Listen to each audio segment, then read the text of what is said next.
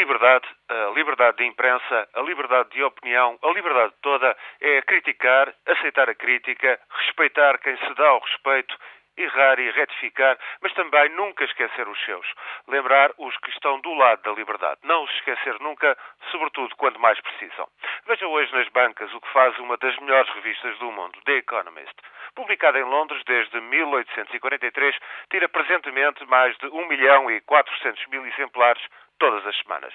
Mais do que isso, é uma daquelas revistas que um homem como Bill Gates, o fundador da Microsoft, diz ler de fio a pavio. Já Lenin fazia o mesmo no seu tempo. Chega sexta-feira às bancas e é do mais influente que há. O que por lá se escreve, importa e conta, pesa muito. Há quem diga que The Economist é por demais liberal, pedante, o que for. Mas uma revista que dá notícias, analisa e discute ideias é, por definição, um polo de discussão.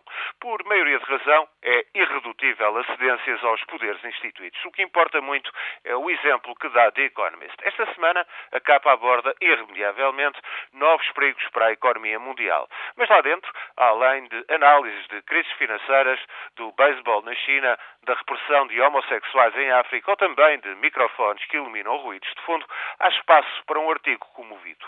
O destino terrível de dois homens corajosos. A tragédia cruel de dois tradutores da Birmânia que ajudaram jornalistas da revista na cobertura da catástrofe do ciclone Nargis, que matou cerca de 140 mil pessoas, vai para dois anos.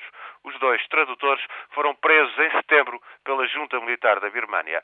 Mais dois homens acusados de atividades subversivas e contactos ilícitos com jornalistas estrangeiros pagam por isso. Os seus nomes confundem-se com os de tantos torturados e humilhados pela ditadura. Outros dois, entre mais de dois mil presos políticos que penam nas tenebrosas prisões da Birmânia. E tenebroso é, infelizmente, neste caso, um adjetivo muito objetivo. O que importa aqui, e precisamente esta sexta-feira, é que uma revista tão influente como The Economist deu o exemplo. E não esqueça, dois homens de quem nunca se ouvira falar. Não se esqueceu, pela mesma ordem de razões, que justifica criticar governos ou conselhos de administração de grandes empresas que leva a louvar e incentivar ou redunda em erro e obriga a retificar o erro, que implica também respeitar a privacidade que não comporta interesse público. Porque é isto a liberdade de imprensa e a liberdade de opinião, a liberdade toda, que é também nunca esquecer os seus, não esquecer nunca os que estão do lado da liberdade.